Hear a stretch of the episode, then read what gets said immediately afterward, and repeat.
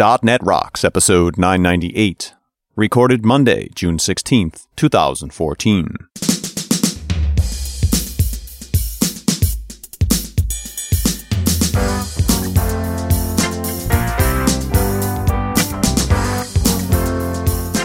Thank you very much. Welcome back to .NET Rocks. It's Carl and Richard with the happiest .NET Rocks ever.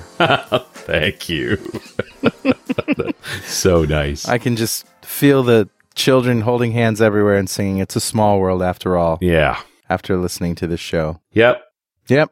I've done more research for this show than any of the other ones. Yeah. Just to get all the facts right. But it has affected me way more than I expected. Well, let's roll the music and we'll start things off right.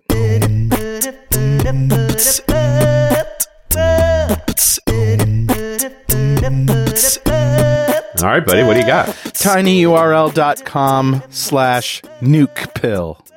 What? NUKEPILL. That's right. Potassium iodide tablets. Oh, great. Yeah, this is the treatment. Yeah. So, why don't you tell us why you need these hanging around your house, Richard? You don't really. But yeah, this is what they issue when you have radioactive contamination issues. Right. So because they help grab, though, potassium iodide is remarkably good at grabbing stray neutrons. So yeah. It will help to suppress the damage that ingesting radioactives will do. So if you live near a nuclear power plant, they like to hand these out to the citizens around there. Well, they normally don't need to, but it's like in an emergency. Yeah. That's what it's about. Right? Yeah. We did the nuclear accident show. Yeah, so I like that there's 260 customer reviews. So does that mean 260 customers have survived nuclear radiation thanks to the Well, it seems like one of the products that would just get those crazy reviews. Maybe we should take a look at a few of them. We should, yeah. Yeah. All right, that's it. It was just, half kidding. But that's nice. I don't know. I'm sorry, Richard. I know this is a very serious show, and I don't want to take away from the seriousness. I don't know if it is. We'll see where it goes, man. I know how you and I cope with these things, and I can't believe how much this show's been asked for, too. Yeah, it really has. That I'm just glad to get it done. I don't think we have any darker to go. After this, It'll all get lighter and more fun. I hope so. So, who's talking to us, Richard? I grabbed a comment off of show 960, and that is the geek out we did on nuclear accidents. And Rob Richardson had a great comment that I thought tied together a bunch of different thinking. He said, I've been listening to the show for years, but this is the first time I felt the need to comment. And thanks for another great show, a great geek out. I love the hype-free discussion from things of little consequence, like eating a bazillion bananas simultaneously, all the way up to the big disasters, like when a reactor catches fire and radioactive smoke crosses the world. Yeah. I wish you had discussed another category of nuclear accidents. The ones we humans did purposefully. In particular, the Bikini Atoll experiments. Bikini Atoll, yeah. Though there were catastrophic machinery failures or natural disasters leading up to these events, although there was a big accident, I'll talk about that later on, the nuclear distribution and damage to the planet and to mankind is similarly significant, especially to those that were displaced. It would be great to compare and contrast the environmental and cultural impact of the Bikini Atoll experiments with the show's scale of Chernobyl to Fukushima to 80 million bananas. Keep up the great work. I can't wait to enjoy the next 1,000 episodes. Me either. So how many things did Rob just plug into here all at once? He talked about nuclear accidents. He talked about what nuclear weapons did and our 1,000th episode, which is like 2 shows away. That's right. So, Rob... dude, you rock. Great comment. And we never did address the Bikini Atoll. I don't know if I'm going to do it justice the way you asked today, but I will talk about it. And we will get a .NET Rocks mug out to you. And if you'd like a .NET Rocks mug, write a comment on the website at .NETRocks.com. So where do we start with nuclear weapons? I'd like to start with the idea that we talked about in one of those nuclear shows, that we have the current brand of nuclear power that we have because of the nuclear weapons program. True? Yeah, that's more or less true, although it's even more fun than that. I thought I knew a fair bit about nuclear weapons, but in making sure I got this show right, I did a ton more research. and found a bunch of additional information. I was also completely enamored of how quickly this happened. You know, the atomic model, the thing we learned at school, right? Yeah. Where an atom has a nucleus with electrons around it and shells. Mm-hmm. You realize that's Rutherford's model from like 1911. Niels Bohr created the more refined version of it by 1913 in the Bohr model. Mm. Although that gets more about electrons. But this idea that atoms have a nucleus, that was very recent, especially in the context of by 1945, they were detonating a bomb. Mm-hmm. So in a span of 30 years, this amazing acceleration of understanding. And of course, it was stimulated by the only thing that seems to move humans quickly, which is war. Unfortunately, true.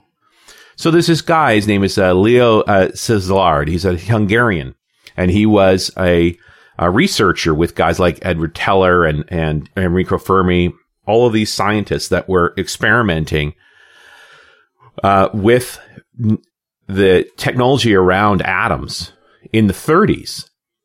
And he's the one who ultimately, in the context of what was going on, World War II is a huge part of this whole thing. So right.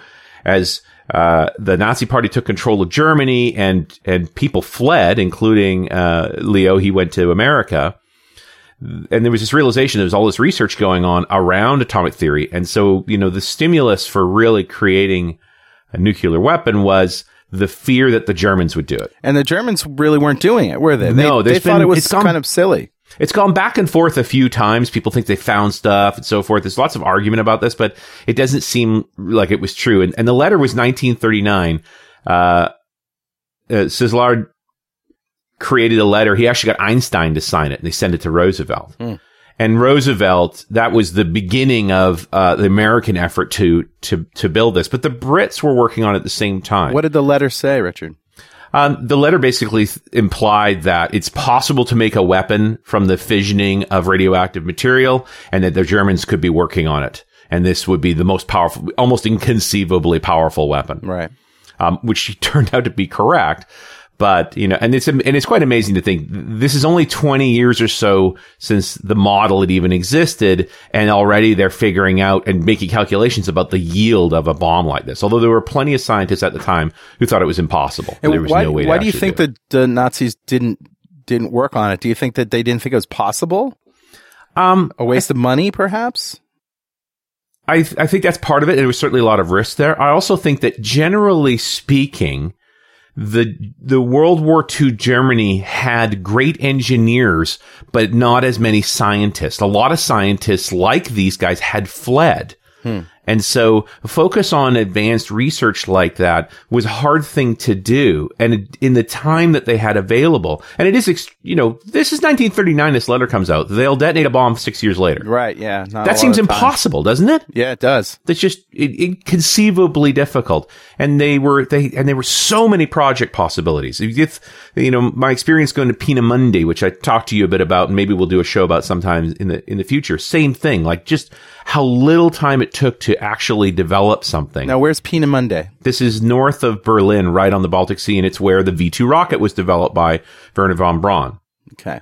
And rocketry factors into nuclear weapons pretty importantly. We'll talk about that, but I don't want to go down that path with such a challenging subject already. Okay. So, the British were working on understanding the concept of atomic weaponry as well, and they had a project called Tube Alloys. That was the code name for it, just like the Americans had the Manhattan Project. The two projects would eventually come together in about 1942. But the main thing they were looking for is, well, what can you actually fission?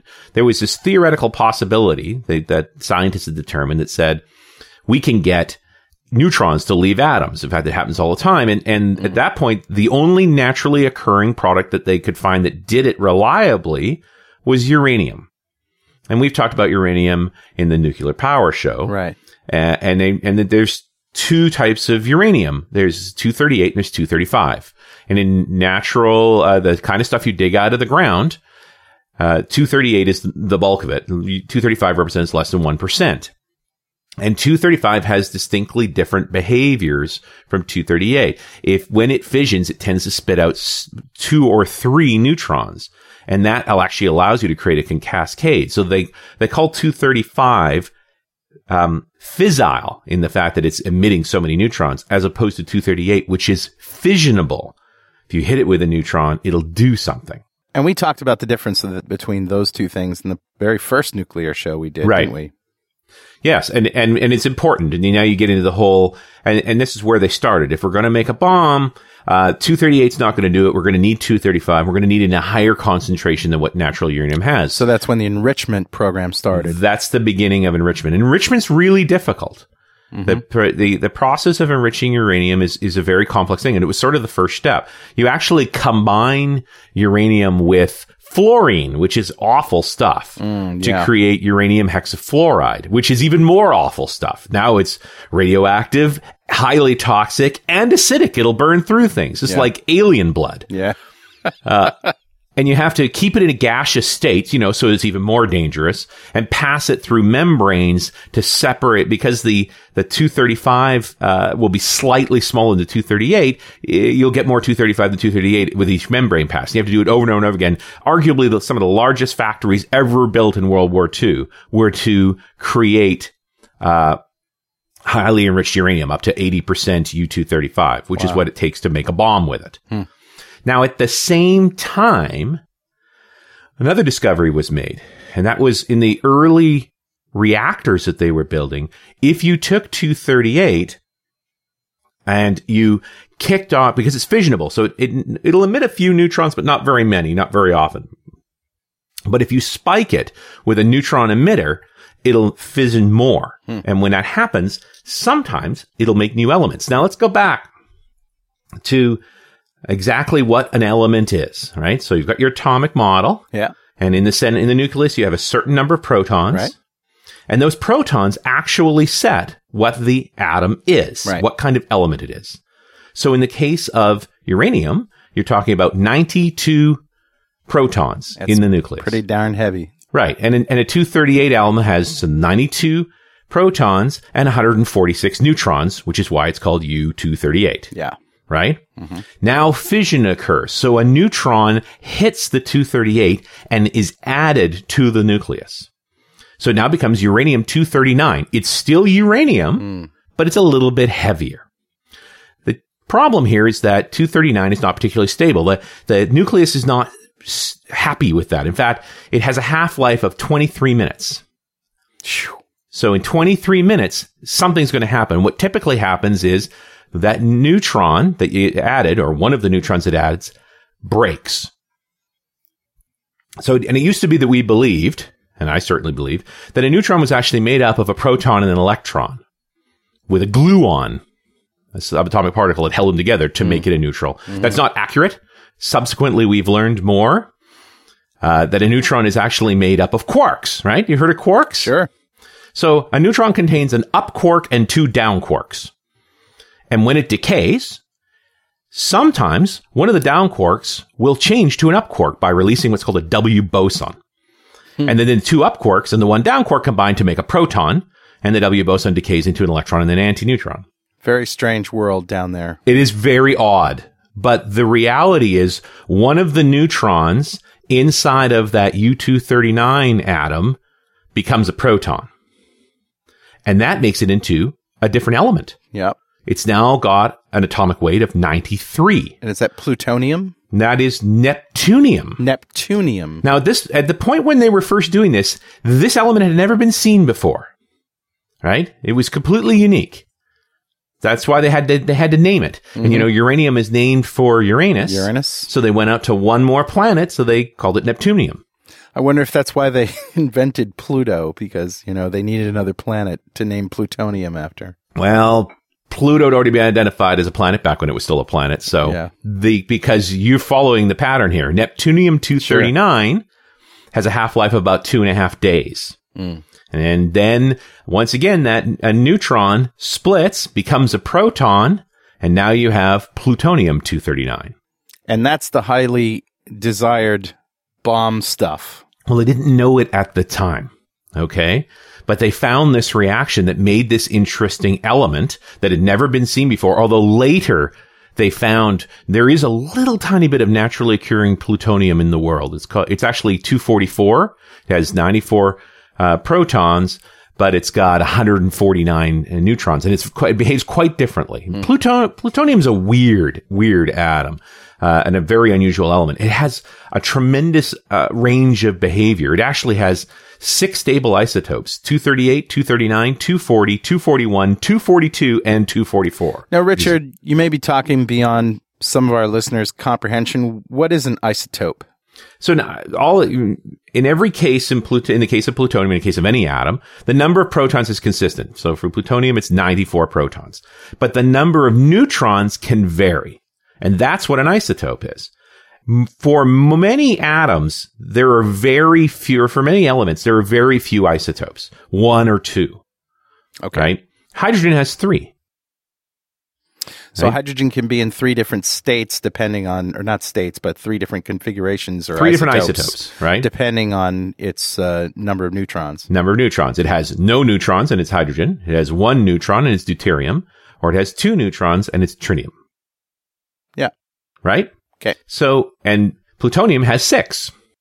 Woohoo! Yeah. Of which all of them are, well, stable, all of them with the exception of 244 don't occur in nature. You have to manufacture them.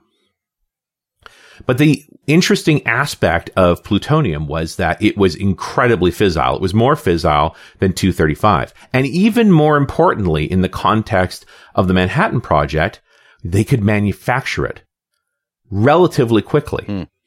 So in 1943, in Washington State, at the Hanford site, they built a building called the B reactor and started constructing this reactor. It went, so that was October of 1943. By September of 44, they're actually running the reactor. Wow. And by February of 45, they're delivering plutonium to Los Alamos to build the first bomb.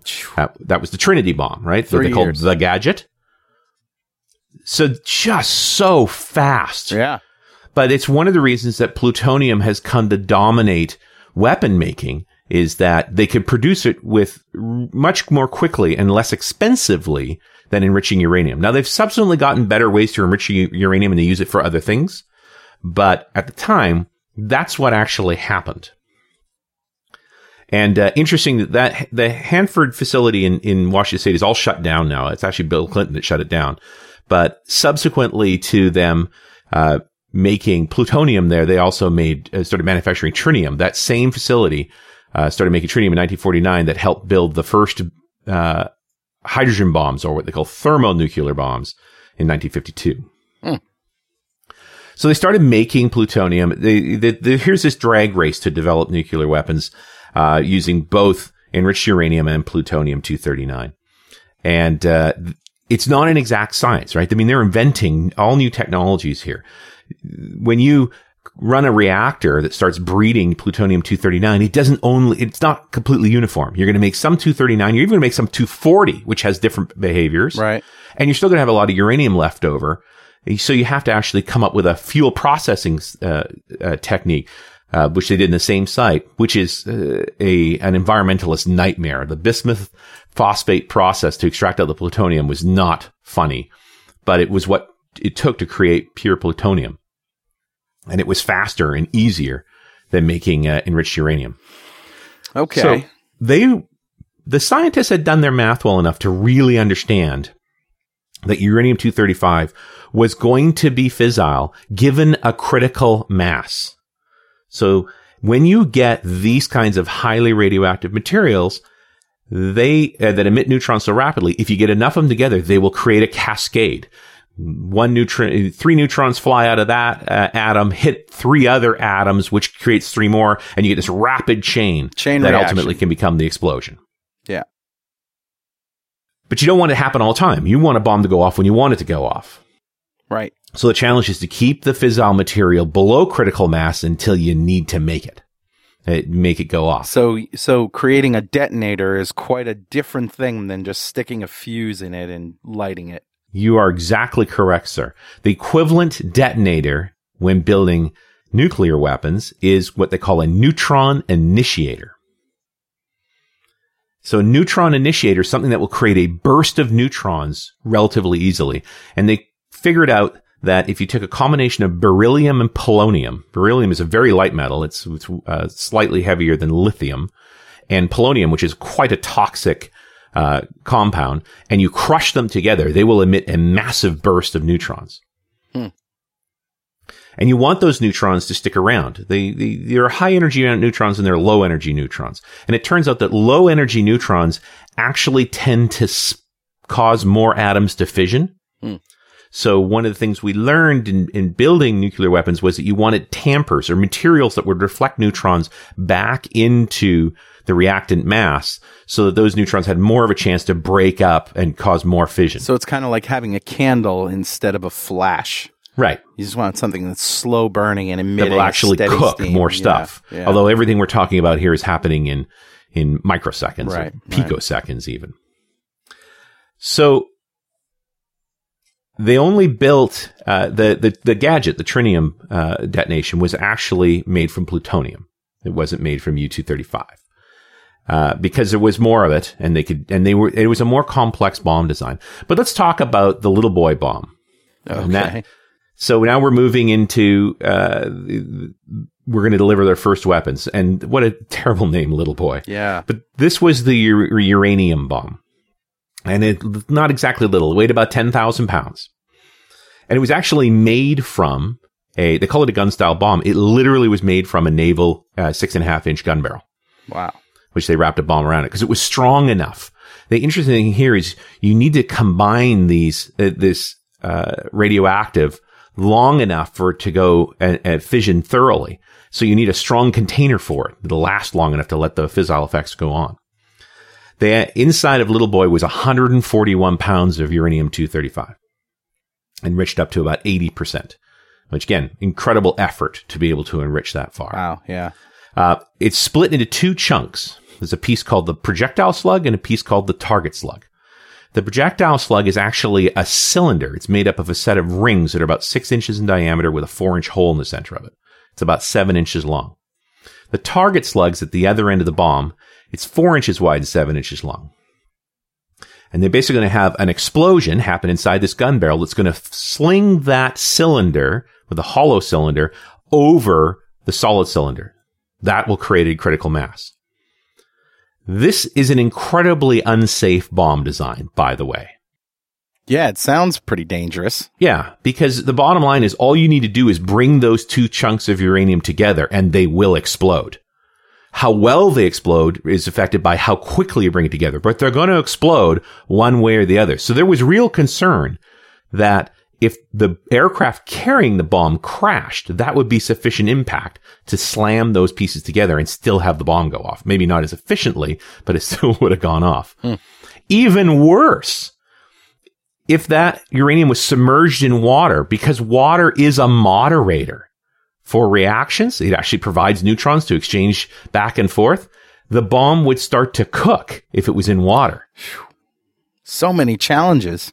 And remember where they're using this. This is Japan. So they're at Tienen, which is a little island in the Pacific, and they have to fly over the ocean to get to Japan with it. Yeah. So very, very dangerous stuff. And it's one of the reasons they ultimately moved away from this bomb design is that it just was too easy to have it go wrong. Right. There was almost no way to stop it. It was kind of like the sea of bombs. You know? It's your foot. Yes. And it's super dangerous. Yeah.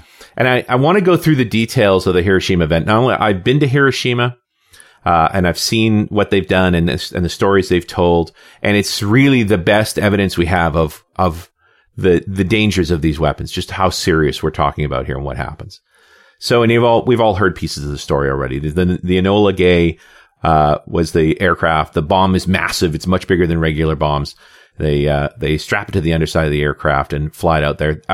Pieces I hadn't heard before, but read when I went there. Americans were concerned that these bombs wouldn't work and that they didn't want the technology falling in the hands of the Japanese. Mm-hmm. So they dropped fake Little Boy bombs all over Japan so that they would ignore them. They didn't do anything. They weren't interesting, you know, so they would ignore it. If the real one was dropped and didn't work, they hopefully would just ignore it as well. So the bomb that the Enola Gay dropped was technically called a Little Boy bomb? That was the Little Boy bomb. Huh. And we'll talk about the Fat Man bomb in a bit. Okay. Because that was the other kind of bomb.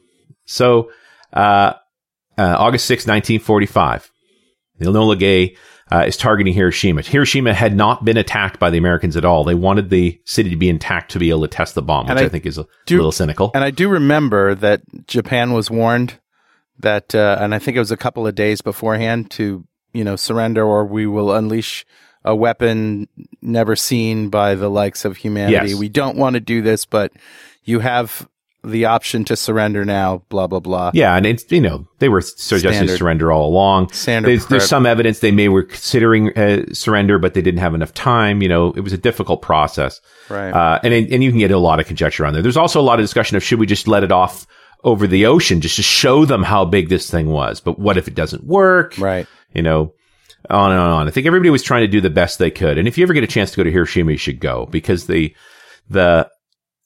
museum really they've done there, the way they've memorialized this is extraordinarily good. Yeah. So it was a sunny day, because you needed to be. This is the old school bombing. There's no lasers. There's no radar. Well, there's radar, but not like that. They had to bomb in clear light. And Hiroshima is an interesting town.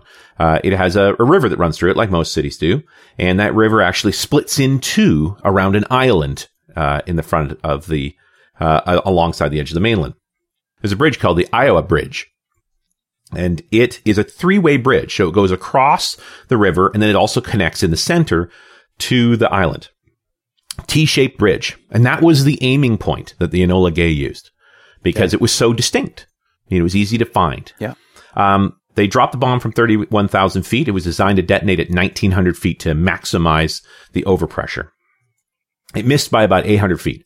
Now, what are we talking about when we talk about overpressure? Well, actually, what are we talking about? Why are they dropping this bomb? Right. Forget the research. Why do you bomb anything? Like, what are we trying to achieve here? You know, go back to World War II, and you think about, why were they bombing? What was the goal? The goal was to get the Japanese and Germans to surrender and stop the war. Now, it wasn't just beating them into submission. They were deliberately... The Germans had more advanced technology than the Americans. Do you agree? Yeah, well, certainly at the time, yes. Yeah, at the time, the Germans were running the advanced machine, and America outproduced them and bombed their ability to make war. They went after factories. They weren't trying to blow up cities for the sake of blowing up cities. They were blowing up factories that tended to be near cities. Right. All right. And you can argue some of the stuff they did in Japan was above and beyond. The firebombing of Tokyo, for example. It's like, does that actually limit people's ability to conduct war? But overall, strategic bombing is about eliminating the enemy's ability to conduct war. We're not trying to kill people here. We're trying to render you unable to fight. Although you certainly could argue that the United States was trying to kill people with this. You know, in one sense, that's what they intended to do. Yes. Well, there was a military facility at Hiroshima, although there were plenty of civilians as well. Lots of them. Okay. Yeah. So, this bomb detonates. The 5 PSI overpressure is sufficient to basically level every building in the area. Now, 141 pounds of U-235 are on that bomb. As the bomb hits 1,900 feet using a radar sensor, it fires an igniter that detonates cordite that accelerates the 85-pound piece of projectile slug down the length of the tube, slams into the lighter target slug, and a 16,000-ton TNT explosion, a 16-kiloton explosion takes place. Only 1.7%, about 2.5 pounds of the U-35 actually fissioned to generate that explosion. Wow. And about 1/10 of an ounce is converted into pure energy. Wow. So the yield is not that high. It's actually quite an inefficient bomb, relatively speaking. But everything within a mile of that explosion point is completely leveled. There's an X-ray blast when a nuclear explosion takes place. And the X-ray blast creates a shock wave that creates that overpressure that will basically blow down every building. Even concrete reinforced buildings are gutted. Their interiors are blown out of them. All kinds of debris is blown everywhere. Following right behind that shockwave is a fireball. Right. The fireball is about 1,200 feet in diameter, and it's running around 10,000 degrees Fahrenheit, which means instantaneously everything flammable explodes into flame. Right. And within 20 minutes, there's a firestorm 2 miles in diameter across the center of Hiroshima. So it burns everything. The radiation kill is about 3/4 of a mile from the detonation point. Now, all of those people are killed by the firestorm anyway, so it's almost hard to measure. But there are interesting side effects of this. The radiation blast, the gamma radiation is so powerful, it actually bleaches stone, except where it's shadowed. So, for example, on the bridge, the railings, which had bars in them, created a shadow from that blast. And you could actually see on the roadway itself, the roadway we bleached except where the bars were. So you saw a shadow of the railings from the bridge on the road surface. Wow. And in the museum in Hiroshima, they have kept a set of stairs from a bank almost directly underneath the detonation where a woman was sitting when the bomb went off. And the reason we know she's there is we can see the outline of her legs and her dress where she was sitting when the bomb went off. Wow. As a shadow in the stone. Wow. The fireball rises into the stratosphere, blacking out the day. It also pulls all of the ash and smoke, debris, and all of that leftover uranium into the air. About 40 minutes later, as it cools going into the stratosphere, it comes down as rain. Yeah. Black rain. The rain is sticky, it's full of carbon residues, and it is incredibly radioactive. And poisonous. And lethal. Yeah. There were probably 60,000 people, and these numbers are always still debated, killed at the moment of that explosion, and the ones that were incinerated in the fire. 36,000 people survived that blast, and they're burned. Lots of them are burned. They crawl out of the fire, and as the rain comes down, they're burned. They're hot. Right. They drink the water. And almost all of them will be dead within a month. The radiation from an explosion like that is mostly from neutrons. Lots of them. They bubble roof tiles. And there's the two kinds of radiation that you end up with. You have the immediate radiation. If you're exposed to it at the time, that probably killed you. And then you have what's called residual radiation. So that radiation goes into things, into different materials, and knocks neutrons out of them, making them unstable. But the nucleides that are generated from that are relatively short-lived. When the Americans actually arrive in Hiroshima at the end of the war, because let's face it, the war did not last long after that, Hiroshima was still quite radioactive. But within a year, it was almost at the same radiation level as normal background radiation. So the radiation dissipates relatively rapidly, especially when you get rid of certain materials. But remember that uranium has been scattered all over. It was actually blown in the wind. And it gets rinsed into the ground with water. And over time, it will decay. But it's impossible to clean up. Yeah. And it just falls down below standard radiation levels. A lot of that radiation is survivable as long as it's external to you. It's when you ingest it. And if you... Again, get a chance to go to the Hiroshima site. The museum is two circular buildings connected by a bridge. And the first circular building, you walk around it both ways. One direction is the Japanese story of the war, and it ends at the bomb being dropped. And the other direction around is the American story of the war, and it ends at the bomb being dropped. And then you go across the bridge, and the other building is purely after the bomb is dropped. Hmm. But there were survivors. There were people with radiation injuries that survived, thousands of them. Hmm. But their lives are changed, and the consequences are dire. But the bottom line is today, Hiroshima is an inhabited city. It did recover. It took a while, but it did recover. Right. And that's the only detailed story I want to tell this whole show about the effects of a nuclear blast, because it's going to be the same every time. It's horrible every time. It's horrible. And the fact is that was a little... tiny. That was a 16 kiloton tiny bomb. What we have on one Seawolf submarine is how many times that?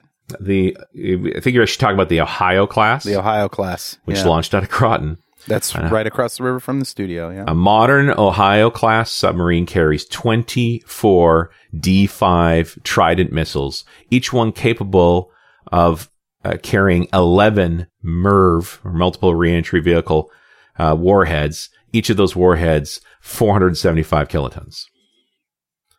There's more explosive force in an Ohio-class submarine than everything that was let off in World War II ever.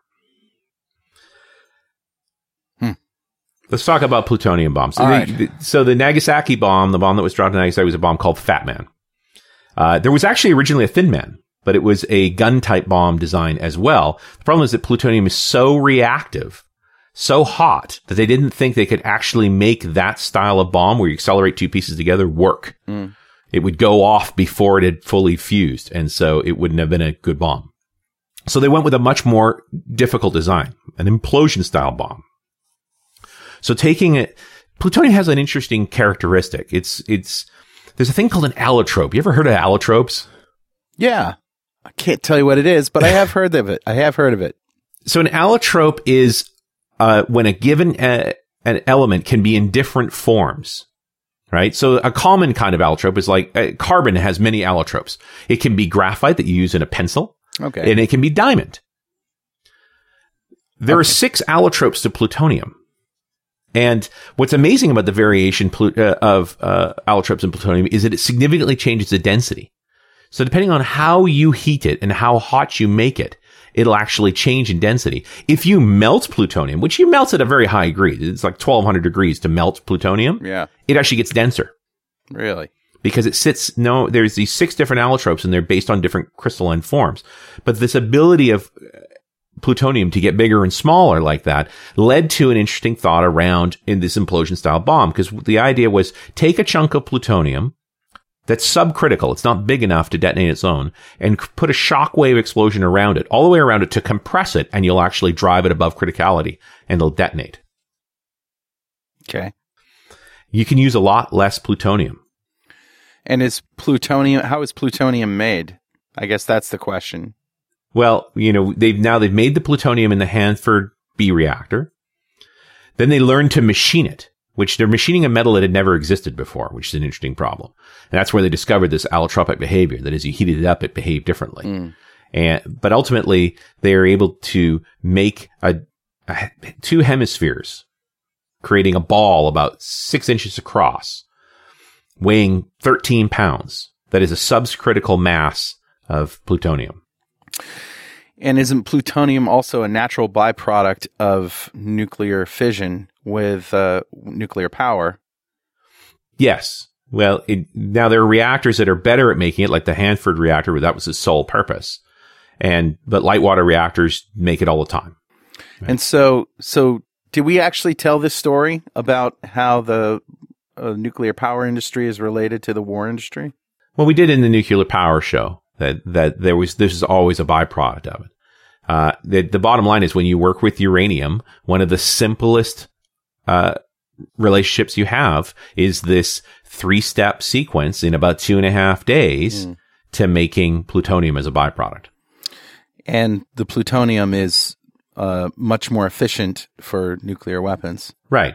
So in the Nagasaki bomb, the Fat Man bomb, you have a sphere of only 13.5 pounds of plutonium, as opposed to 141 pounds of uranium in the Little Boy bomb. And then it's wrapped in various layers. So it's actually several different layers of explosive. So they built this, there's an outermost sphere of aluminum. Inside of that are 32 hexagonal pieces of composition B, which is a kind of explosive with detonators in it. Underneath that is a barotol explosive, which is a slower explosive. And then another layer of Comp B explosive, ultimately to a piece of aluminum that is about 18 inches in diameter. And inside of that is your plutonium sphere. And there's a layer of uranium involved as well, because the uranium is used as a reflector to increase the amount of neutron reaction. Right in the center, at the center of this sphere of plutonium, is a polonium beryllium initiator. The thing I was talking about, when you crush it, it actually gives you a burst of neutrons. Right. Now, one of the things interesting about this bomb design is that there was a safety element to it. The center core of it, the thing containing a piece of the plutonium and that initiator, could be removed. They actually reached inside it and unscrewed it. Because plutonium, once it was manufactured like this, they actually gave it a coating of nickel to keep it stable and stop it from oxidizing. So it was safe to handle, but it was warm. Hmm. It actually was radiating enough that it would be generating heat. But it wouldn't hurt you. Not if you, as long as you didn't eat it. Right. But you don't want to eat it. Yeah, yeah. But it meant that when they transported the bomb to Tiananmen Island, where the bombing missions were taking place, it didn't have the cores in it. They transported the cores separately. So the bomb was safe to travel with. And that's a big piece of delivering weaponry, is to make sure that it only explodes when you want it to explode. That it explodes reliably, but only when you want it to. Mm-hmm. And so this ability to remove the core is an ongoing feature in every bomb developed since then. Now, the way this weapon works is, again, complicated. You drop it, and you have a radar system that figures out the right point to detonate it at, and it fires those 32 detonators at exactly the same time. The timing on the detonators is incredibly important, so that all of the explosive goes off evenly and compresses this entire structure, including the plutonium, down. Mm-hmm. Now, when it crushes it down, we only have 13.5 pounds of plutonium total. 2.2 pounds of that will actually fission. 20% of the yield is actually the uranium tamper, the wrapper that around it, also fissions. And only about a third or a 30th of an ounce of plutonium is converted to energy. Wow. But that 13 pounds of plutonium becomes a 21 kiloton explosion. Holy crap. So it's lighter, smaller, and more powerful design of a bomb. So those were the original two fission-style nuclear weapons. And I would point out that the entire time that they were being developed, there were spies, both in the British program, the Tube Alloy program, and in the Manhattan Project program. Mm. And they were communicating information about these weapons to the Soviets. When it was actually announced at the Potsdam Treaty that Americans were going to build this weapon, apparently Stalin already knew about it. Hmm. So he wasn't terribly impressed about the whole thing, mm-hmm. Which is interesting. Richard? Yeah, buddy? I'm not going to tell a joke because this is not joke-worthy material. And I know this is affecting you. Yes, so it is. Just like, now you know why I've been depressed for so long. Yeah. And hopefully, we can have a scotch and toast being alive at the end of the 20th century, because it's a miracle. Yeah. But it is time to give away a D-Experience subscription to one lucky member of the .NET Rocks fan club. But before I tell you who won today, become a UI superhero with DevExpress UI controls and libraries, and deliver elegant .NET solutions that address customer needs today, and leverage your existing knowledge to build next-generation touch-enabled solutions for tomorrow. Whether it's an office-inspired application or a data-centric analytics dashboard, DevExpress Universal ships with everything you'll need to build your best without limits or compromise. Learn more and download your free 30-day trial at devexpress.com/superhero. All right, buddy, who's our winner? Today's winner is Scott Fredrickson. Yeah. Congratulations, Scott. Yep. Golf clap for you. Scott just won the D-Experience subscription from DevExpress. That's a big pile of awesome in one box. And if you don't know what we're talking about, go to .NETRocks.com, click on the big Get Free Stuff button, answer a few questions, and join the fan club. We have thousands of members all over the world. Every show we give away great stuff like the D-Experience subscription. And every December, we give away $5,000 worth of stuff. And we've done it twice now. Both winners, as you probably have heard, requested new development environments with phones and mobile stuff. So if it's you get to choose. You get to tell us what you want, and it's just a whole pile of awesome. And we just have to talk you into, no, we're not Nigerian princes. That's right. Yeah. All right. So you also hear people talk about the A-bomb, the H-bomb, the neutron bomb, right? The atom bomb, the hydrogen bomb, and the neutron bomb. What variation of bomb are those? And did they come earlier or later?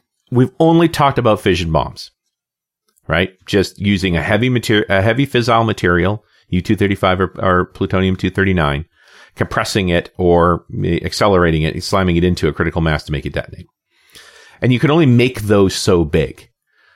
In theory, there's no certainty here that the Americans were able to make a pure fission bomb as large as 500 kilotons. But if you want to make a bigger bomb, you have to involve fusion. Okay. So we've only talked about fission so far, which is taking heavy elements and then splitting them and releasing energy that way. And when we talk about the A-bomb or the atomic bomb, is that what we're talking about? Typically, we're talking about that. The names are misused. Yeah, sounds. Apparently, nobody in the weapons business ever refers to a bomb as a hydrogen bomb. H-bomb. Yeah. I hear that all the time, though. Yes. The H-bomb. It isn't real. Okay. It is more complicated than that, like everything. Sure. But you have to involve fusion. Just understand that every kind of fusion bomb has a fission bomb inside it to make enough energy to do fusion. Fusion is very, very hard to do. Right. Okay. And most fusion reactions involve deuterium or tritium or both. And now, deuterium is the hydrogen atom with a neutron on it, because normally hydrogen hasn't got a neutron. And deuterium is naturally occurring. It occurs in seawater. There's not very much of it, but it's around. Right. And you can actually extract out the deuterium and make what they call heavy water. Hmm. We talked about this in the nuclear power show, yep, because the CANDU reactor is a heavy water reactor. Right. And tritium is even rarer, where it has two neutrons. But you can manufacture tritium. It's just expensive, and it's not stable. Tritium tends to lose a neutron and become deuterium again. So while it's expensive to make tritium, it decays at a rate of about 5% a year. If you have tritium gas in a bottle, it's going to gradually become deuterium at a fairly substantial rate. So the first improvements made to these fission bombs was a technique called boosted fission. At the very core of the bomb, instead of having just the initiator, you would actually put some deuterium or tritium gas. So take the same design of the bomb as the Fat Man bomb. It's just that in the center of the plutonium, you put some deuterium and tritium gas. And then when you detonate it, it almost will double the power of the bomb. Like, it was such a simple add. Wow. To just add a little bit of that. In fact, one of the fun parts now is you have a thing called dial-a-yield. Depending on how much tritium you inject into the center of the bomb, it affects how much you're going to yield. So you could take exactly the same bomb, the Fat Man bomb. If you put no tritium in it, it's a 20 kiloton explosion. You pump a lot of tritium into that center, you'll get a 40 kiloton explosion. Hmm. So you can vary the yield as necessary. And in fact, by the early 1950s, middle 1950s, they've refined this design so well that they can make the bomb progressively smaller and smaller and smaller. In 1956, there's a thing called the Swan device, which is so small that they actually make a recoilless rifle shell called the XM388 Davy Crockett. And I'm sure if you look that up, you'll see a photo of it. Mm-hmm. It just looks like a big missile, or not even a missile. It looks like a giant shell. Hmm. But that was a nuclear weapon a soldier could fire. Hmm. Wow. Doesn't make it a good idea. Right. But you were able to do that. So boosted fission is sort of the norm because it's fairly simple. And this basic design, the implosion-style plutonium weapon with boosted fission, is normal. Now, the interesting thing about it is that tritium injected in the center of the bomb doesn't add to the explosive force. What it does is it creates a lot more free neutrons, and those additional neutrons mean more of the plutonium fissions. Okay. So it's all about how much fission can we get out of it, and it just substantially increases it. Now, the Teller-Ulam bomb, which is what most people refer to as an H-bomb or hydrogen bomb, which actually the formal name would be staged radiation implosion weapon. Okay. So now you have actually two different bombs in one package. You have a fission bomb, which is your primary, and that creates the energy, typically in the form of X-rays, to compress a secondary, which actually does fusion. This is called radiation implosion, and it's as insane as you think it is. I know. I mean, once we stop, couldn't we just stop it? Okay, we can blow up the world. Why do we have to build bigger weapons? We couldn't blow up the world yet. We were pretty good at shredding individual cities, but I'll get to the world destroyer in a minute. Okay. Give me some time. All right, okay. Fair enough. We're going to get there. Don't worry. I haven't scared you with big bombs yet. But at this point, we can destroy an entire city with one bomb. Yeah. And that was a relatively small city. We vaporized a square mile of it. I'm talking about big bombs. Right. So the combination of fission and fusion together is really interesting. They call this fission-fusion bombs and sometimes fission-fusion-fission bombs. So you're using the Swan device, a smaller version of the Fat Man bomb, more compact, to create a burst of energy sufficient to reflect these X-rays. And that's the secret part. How do you reflect X-rays? To the cylinder. And the cylinder, in the early versions of it, they were trying to use straight tritium in a gas form, but it wasn't very stable. But they actually discovered they could use lithium deuteride.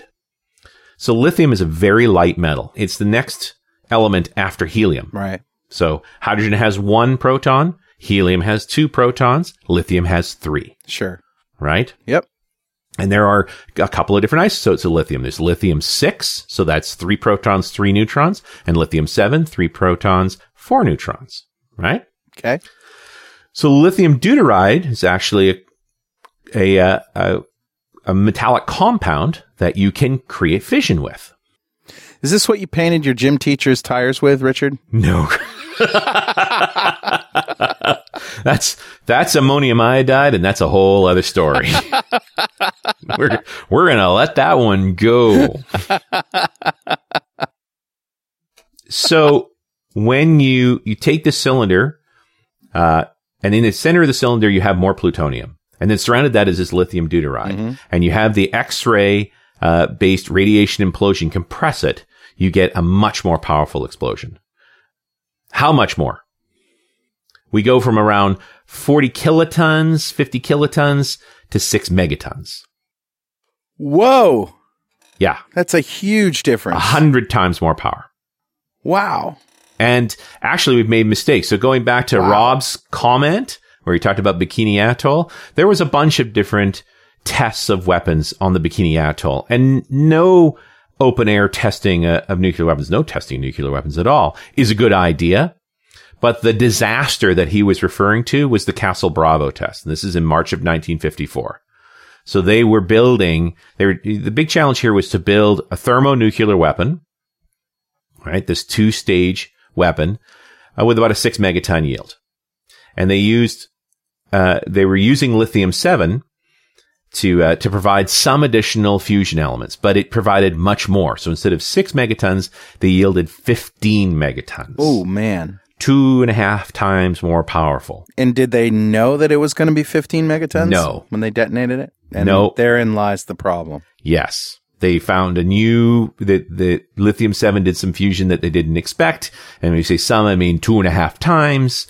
And that created a 6,500-foot wide crater. And killed a group of guys fishing out in the ocean several hundred miles away. It just, and destroyed a bunch of habitats, some other islands. Like, it was a catastrophe. Yeah. But you also got to remember the time that we're at. It's 1954.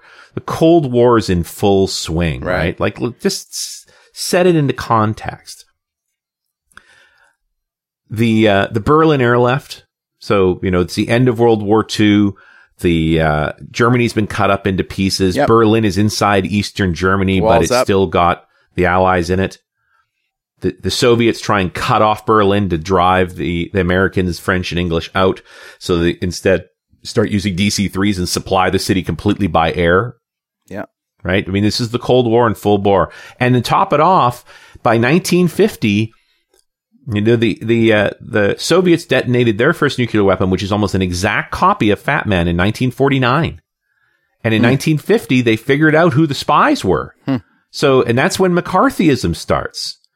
You know, we think Senator McCarthy's kind of crazy. What they did in McCarthyism was without a doubt a witch hunt, but it was founded on a real issue, which was that the most important secrets of the American military had been revealed to the Soviets. We can't trust anyone. And they went nuts, without a doubt. So when you think about that time, the 1950s, we're still just starting to understand the radiation. It's only been less than 10 years since Hiroshima. We're still trying to understand exactly the consequences of radiation, how long things are going to last, the city's being rebuilt.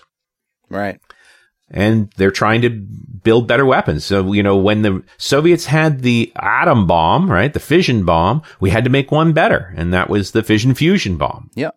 And that started the arms race that progressed until we had enough weapons to destroy the world, what, 100 times over? More. More than that? But it gets worse than that. This is still just trying to make a pretty good explosion. Yeah. Right?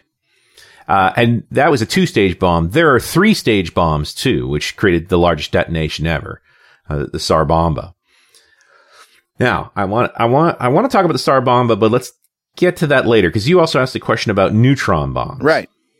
And I remember hearing about them as a kid. Yeah, sure, me too. That whole idea. And they were supposed to be people killers, right?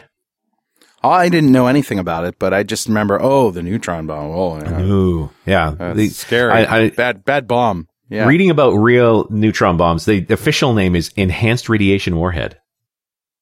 What a nice name. Yeah, enhanced. Thanks. Yes. Great. So you enhanced my life right off the planet. Thank you. That's it. So you have these things inside the bombs called tampers, and the tampers are designed to reflect neutrons back to the fission point, right? Yeah. And so you can use different kinds of tampers. Some tampers are also fissionable, like you'll use uranium, both 238 or 235 if you really want it to be hot. Or you can use a tamper like lead, which will reflect the neutrons but won't actually fission itself.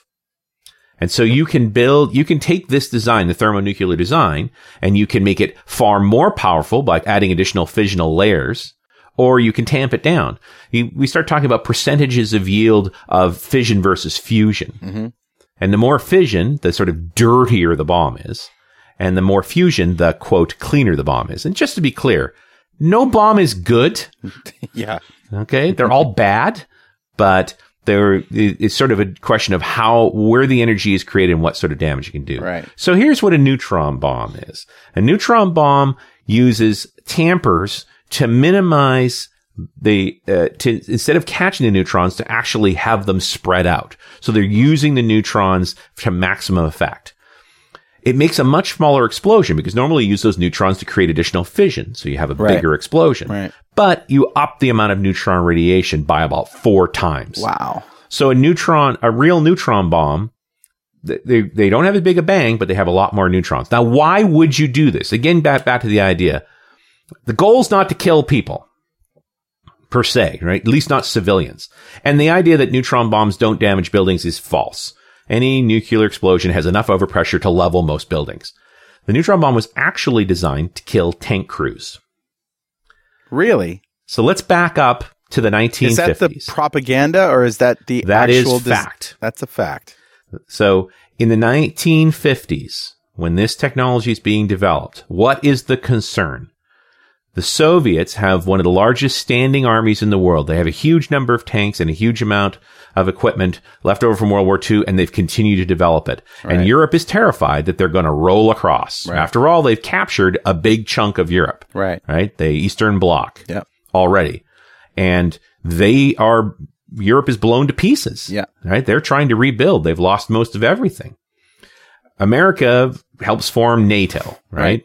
Which was really, what is NATO really but a guarantee? America will come if the Soviets roll. Well, and yeah, not just America, but all of the United Countries. Right. All of the countries in NATO would work together wherever they would come from. The most likely place they come through is an area called the Northern Plains that roll through the Baltic states, Poland, and Germany. And that's been the historical leveling field of Europe. Poland has been invaded many, many times. Back and forth. Napoleon went one way, so forth, right? There's been lots and lots of war through there.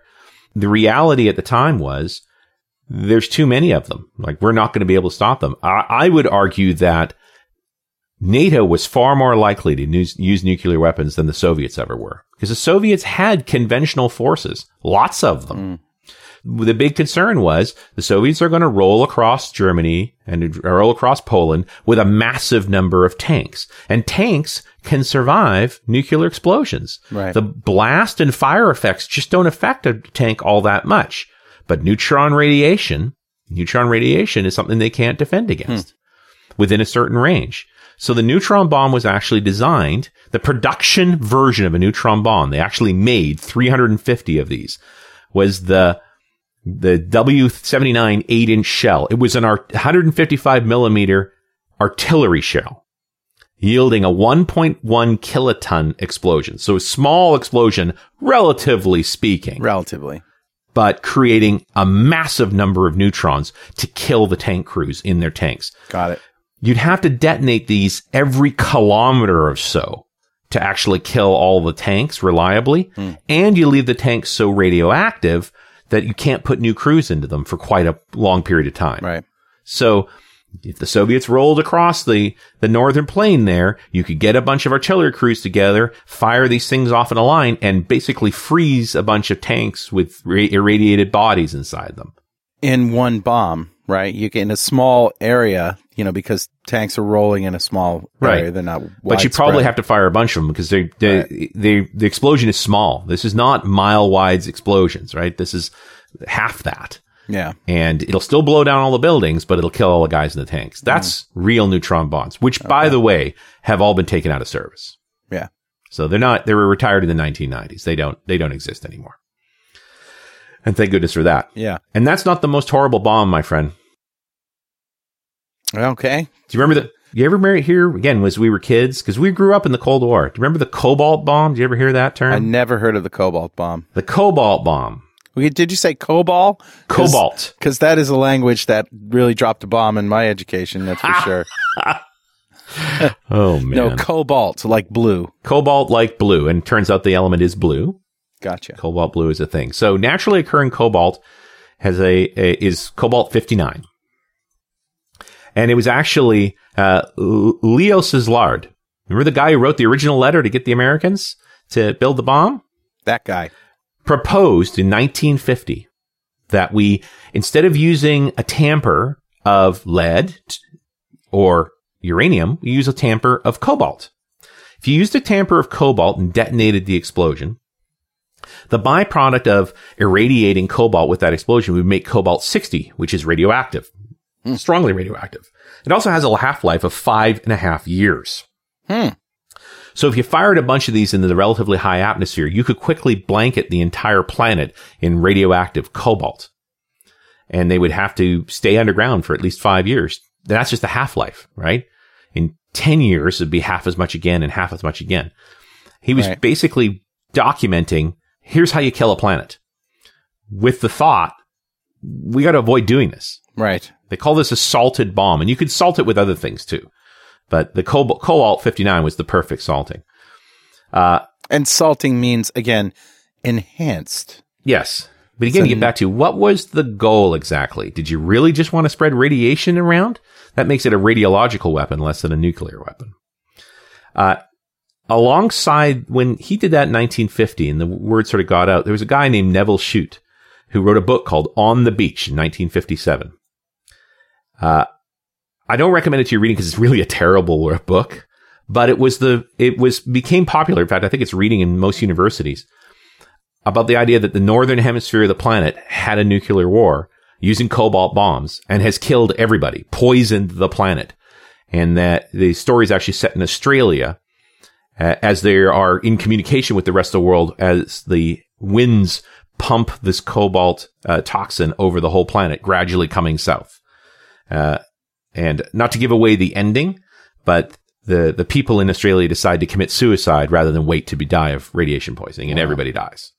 Well, that pretty much gives away the ending. Doesn't it just? And like I said, it's not I've read it.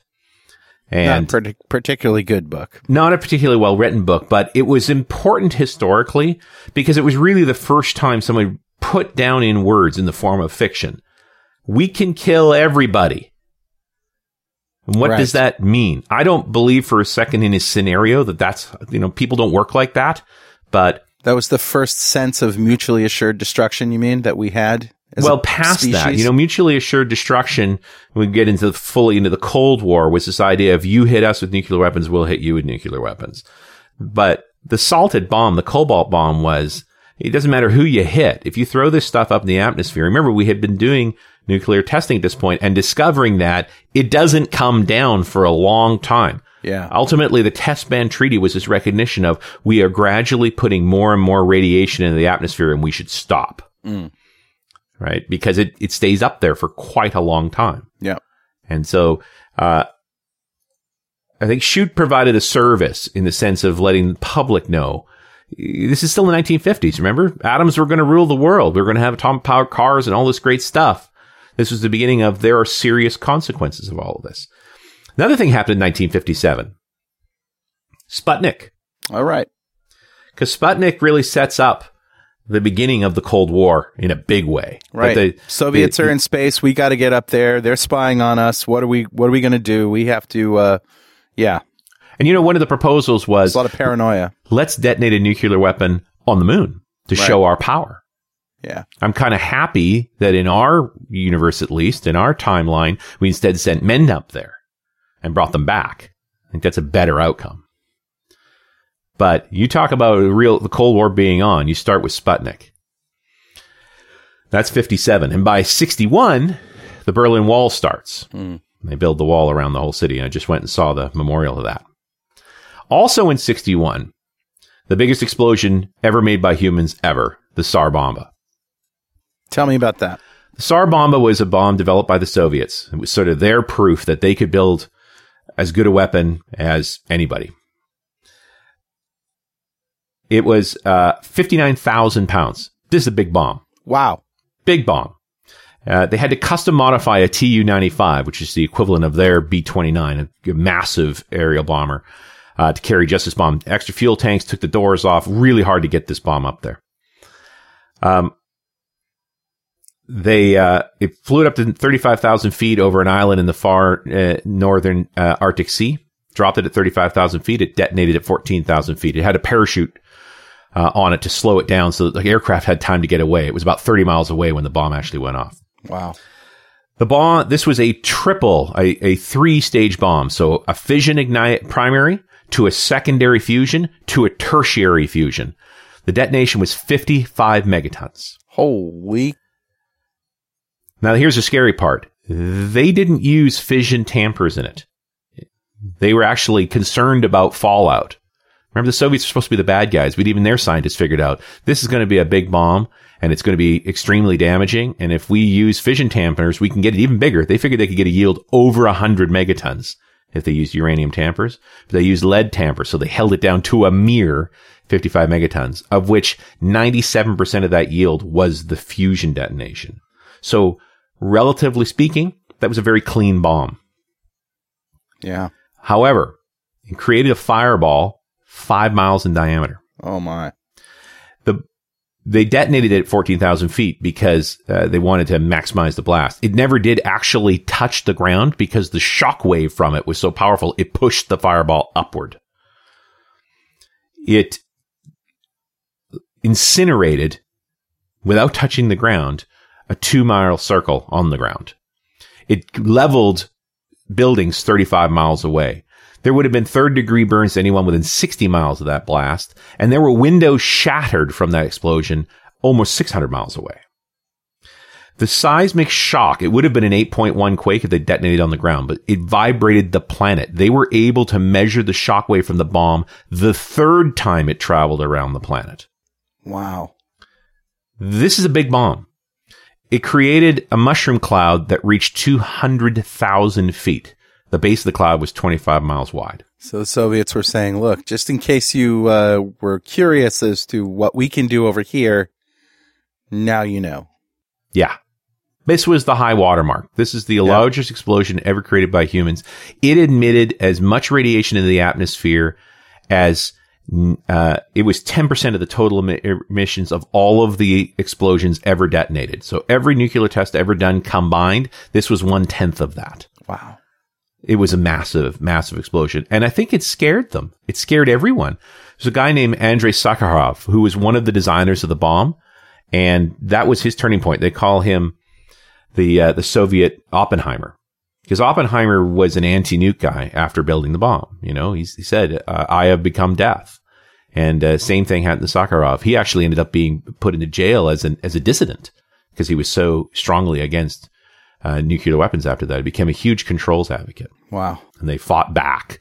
And in fact, realistically, you know, that's the point. That's 1961. You know, what happens next? 1962, the Cuban Missile Crisis. Right. And that was scary as hell. Well, they put nuclear weapons in Cuba, or they were going to. They'd set up to do it. Yeah. And that gets into this the real situation of how do you defend against a nuclear weapon? You know, what can you do? Pretty quickly, the weapons get smaller. There's no reason to have a bomb that big. This 60,000-pound bomb is completely impractical. You can't move it around. One the aircraft can only carry one of them. It can travels very slowly, so it's easy to shoot down. It makes no sense. Right. Very quickly, bombs get smaller and smaller and smaller. Even by even in the 1960s, the Mark 28 bomb, which the B-52 carried 8 of them. Yeah. The maximum yield on it was 1.4 megatons. Because you just need to bomb that big. Again, we get back to what's the point of these weapons? And, you know, nations sort of have learned this and come to grips with that existential reality. And then some have not. And I remember it was just in the 2000s when India and Pakistan had a showdown. Do you remember that? Well, they developed their weapons independently in the 1970s. But yeah, they actually did some nuclear testing effectively. They saber-rattled at each other with nuclear weapons, which is kind of terrifying. And they had their own sort of, you know, we're not afraid of you. We'll fight a nuclear war. You know, the kind of stuff that was going on in the Cold War. And the world was just like, are you crazy? I mean, how can you... haven't you learned anything from history? But then you also have these radical people who really... I think don't understand the implications of nukes who want to use them. Yeah, still. Well, I think we've forgotten. They still want to get their hands on nuclear weapons to further their cause. Well, when you don't care if you survive, why do you care what damage you did? You know, and the reality of the saber rattling happened between Pakistan and India is they did sign a treaty. Yeah, that's true. You know, it progressed in the right direction. And that brings me to a point, Richard. And we had this discussion because, you know, my whole family practically is an electric boat family. Yeah. You know, the electric boat by General Dynamics where the submarines are built. I can look out the studio and see in the yard there. And you made this point that the nuclear submarine may have been responsible for saving more lives than we give it credit for. Yes. Because it meant, you know, the reality is, as terrifying as this whole scenario is, we've never had another world war. Right. And there's a pretty good reason. If you get the guy's back against the wall so that he has no reason not to use these weapons, why wouldn't he use them? Yeah. And so this concept of mutually assured destruction is insane, but it's also been safe so far. Right. That we sort of expect that in the end, humans want to keep each other, want to stay alive. And so the fact that if you try and kill me, I'll kill you, is been working so far. And the weapons race that is the Cold War was all about that. Right. Right. The Benjamin Franklin class before it and the Ohio class today, these are incredibly stealthy machines that are under the water. There's some under the water right now carrying a massive amount of destructive force. And should... the United States be attacked that way, they can administer back a response that is basically unstoppable. And that's really what the Cuban Missile Crisis was about, is that if those weapons were put on Cuban islands, the Americans could not respond in time. Right. You know, the game of detecting nuclear weapons, the dew line and the whole radar system and the ballistic missile early warning system, which were satellites, were all about giving response time. 15 to 25 minutes warning time after a launch so that you had a chance to respond. Mm. And there was no time to respond if they were in Cuba. When they were on the other side of the world in the Soviet Union, you had that 25 minutes, which was enough time for you to launch your weapons. Right. Right. Either get the aircraft up or deploy the submarines. For a long time, it was land-based weapons. Like all of the rockets that America has used to lift satellites into space, for the most part, they're all ex-ICBMs. They were all originally built to be fat rapid firing rockets so that in that 20-minute window, you could fire them out of their either from a rail car or from a silo, they would get launched. The funny part is that makes them not particularly good satellite platforms, makes them expensive satellite platforms because they had features that it didn't need. One of them was a quick launch time. Mm-hmm. You know, but it also advanced the technology. That race to make weapons that could be fired that quickly and fire them into space like that led to microcomputers. All the integrated circuit was developed for navigation systems for missiles, for nuclear weapons. Intel, that's the result. Right? Before that, Fairchild, right? Fairchild Semiconductor, that's what they did. And the guys that formed Intel came from there. Yep. That progression, is where all that came from. For the most part, land-based weapons are gone for a variety of reasons, and most nuclear weapons are gone. But the submarines continue because they're the ultimate unstoppable force. Right. They're hard to find and they're hard to get rid of, and they're very, very effective. But when the real cascade that started back after the Tsar Bomba, I thought you started seeing a pattern within a few years of backing off, because in the effort to defend against nuclear weapons, they started developing the anti-ballistic missile systems. And the original ones, stuff like Nike Zeus, were basically, let's fire a nuke into the air and detonate it up near these weapons to destroy them. So the Spartan system in 1967 from on the American side was to shoot down ICBMs with 5-megaton warheads in the high atmosphere, mm-hmm. with some serious consequences. Yeah. So, the first treaties related to nuclear weapons. The first one was the Non-Proliferation Treaty and the Test Ban.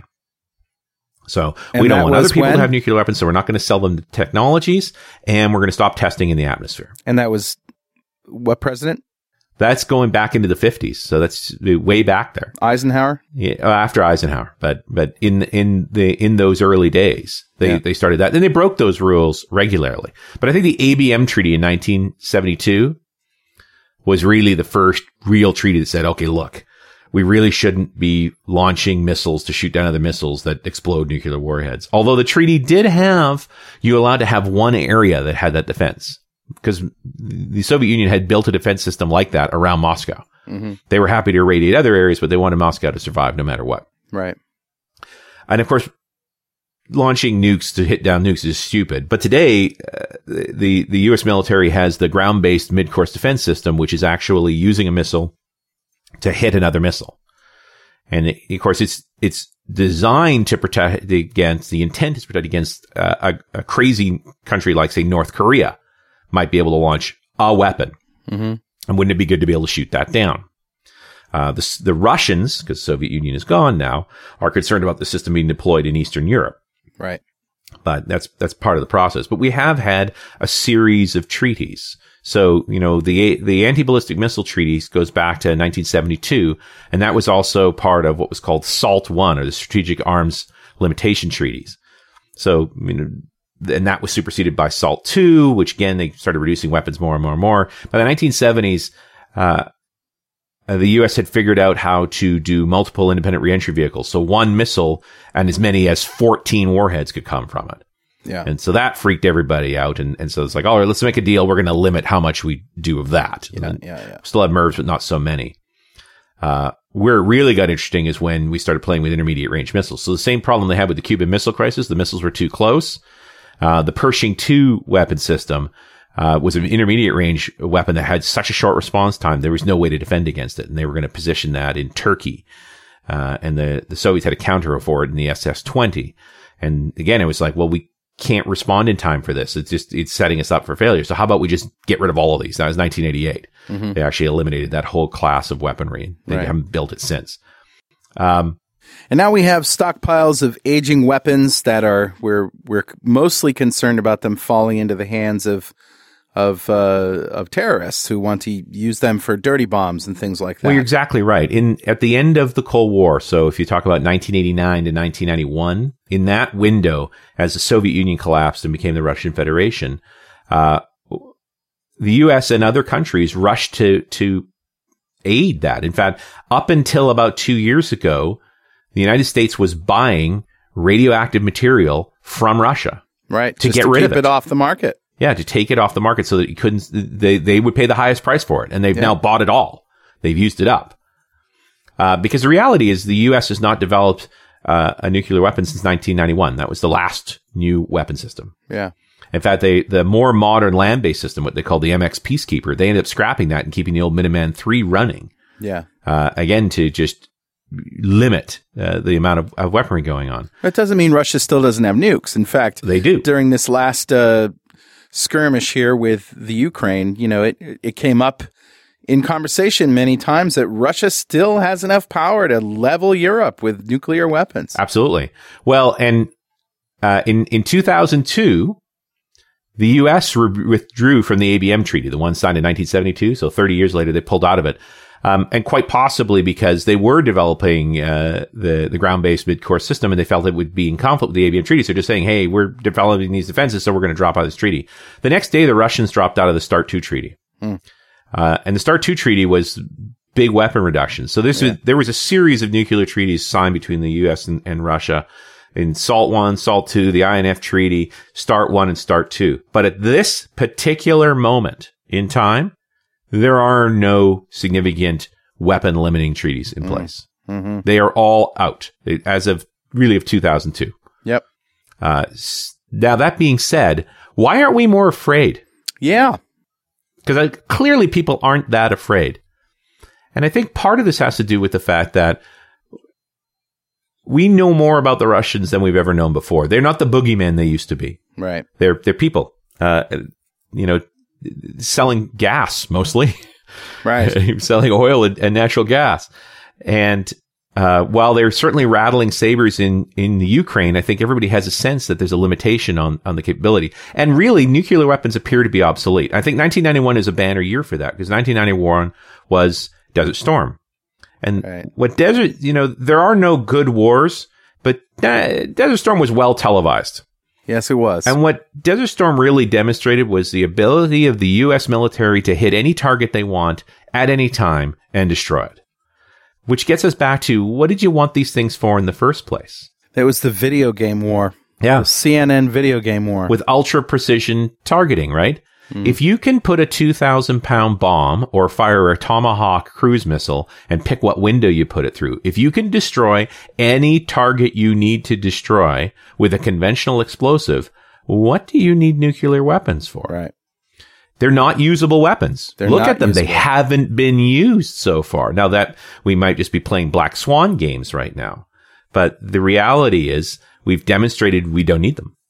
And we can't afford to use them. The consequences are too dire. The consequences are too dire. We all want to survive. We all want to come out the other side of the war emergent, not dead. And the reality is that nuclear weapons are incredibly difficult to build. They're complex devices. Yeah. And when it comes to terrorism, we're far more likely to deal with a radiological bomb. Right. Just a dirty bomb. Right. Something so they're really interested in the material. They're not interested in the bombs per se. Yeah, I mean, you know, certainly a terrorist country, you know, or a terrorist organization doesn't have the sophistication to launch nuclear warheads. Right.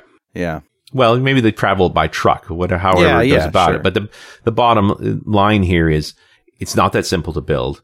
It is closely monitored. It is a pariah-type weapon. And if you want to spread terror, radiology is a good way to do it, because people are very afraid of irradiation. And it's what they're clearly fighting against today, is how to keep that under control. Richard, we have gone for an hour and 20 minutes here. I think it's time to wrap. I knew it would be long, and I knew it would be terrifying. It's terrifying. But we are in a place now where we don't have a lot of treaties in the way. There doesn't seem to be evidence that people are building new weapons per se. Not in that form. In fact, we're just building better defensive systems. But they're still very real. They're still very dangerous. And nobody really knows what state they are. There have been no tests in a long time. And these weapons destroy themselves over time. So there's a big question as to whether they're functional or safe anymore. That's true. And let's just hope that the ones that are remaining are secure.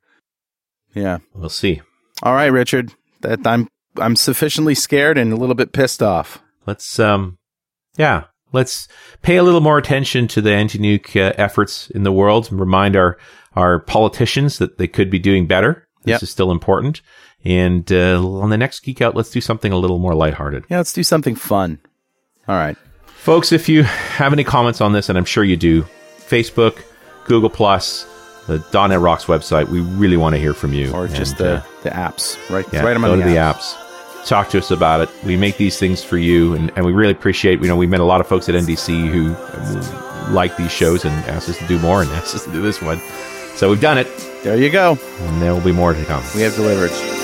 All right. Thanks for listening. We'll see you next time on Dynamic Rocks.